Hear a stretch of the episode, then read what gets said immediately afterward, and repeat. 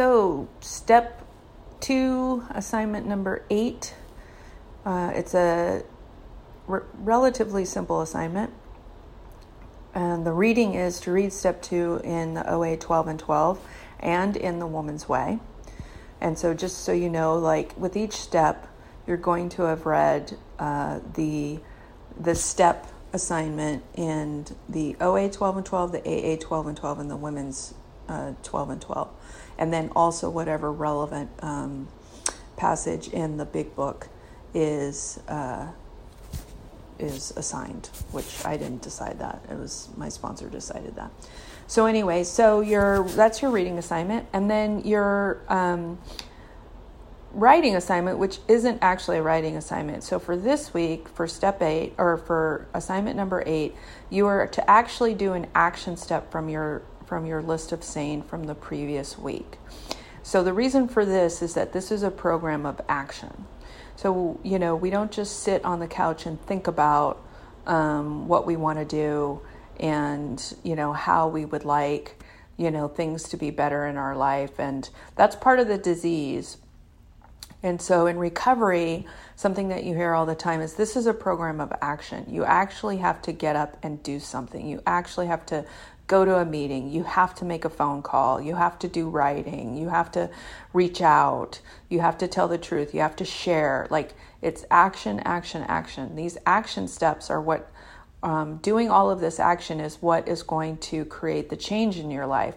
So it's in one sense it's relatively easy, and in another sense it's not because it's setting uh, it's creating a new pattern for you. So you did your list of saying, and now what is your action step? So, for example, um, if based on you know the last week's homework assignment, I could have picked for my action step under financial, I could have picked, um, you know. Uh, make taking a step towards creating a budget. So maybe going to my first DA meeting, Debtors Anonymous, which is a great free program that helps you deal with money and spending and creating budgets and stuff like that and compulsive spending if that's your problem. Or I could have just, you know, uh, looked up budget or something. Um, I also could have, you know, if there was anything that I'd been putting off, like looking at my student loan interest rate or whatever it is, you know, I could have picked something from financial or, and again, it's just, you have to just do one thing, but I'm just showing you. Um, spiritual could be that, you know, maybe there was a, um, a, a, church that I was interested in going to, or a Buddhist meditation group, or whatever.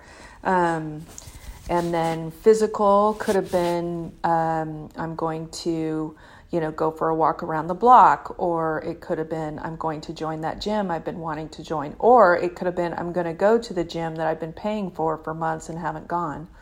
Um, you know, mental, that's a good one. Uh, you That could be, you know, that um, I'm going to do affirmations in the morning you know, every morning, or I'm going to look in the mirror and say something, you know, kind to myself. Uh, emotional could be, you know, I'm going to write about my feelings, you know, every day for a week. And creative could have been like, you know, I'm going to go buy some knitting needles and some yarn because I've always wanted to learn how to knit. So, any one of those things um, but it's very intentional. This action step isn't just a check mark off the box.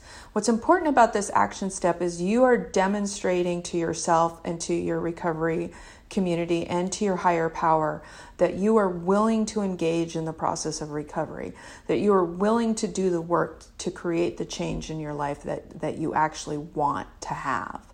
So that's what's really sort of more important about this particular homework assignment is it's it's really demonstrating to yourself and to um, and to you know the God of your understanding that you're willing to get off your ass and do something and not just you know you know flail around crying helpless.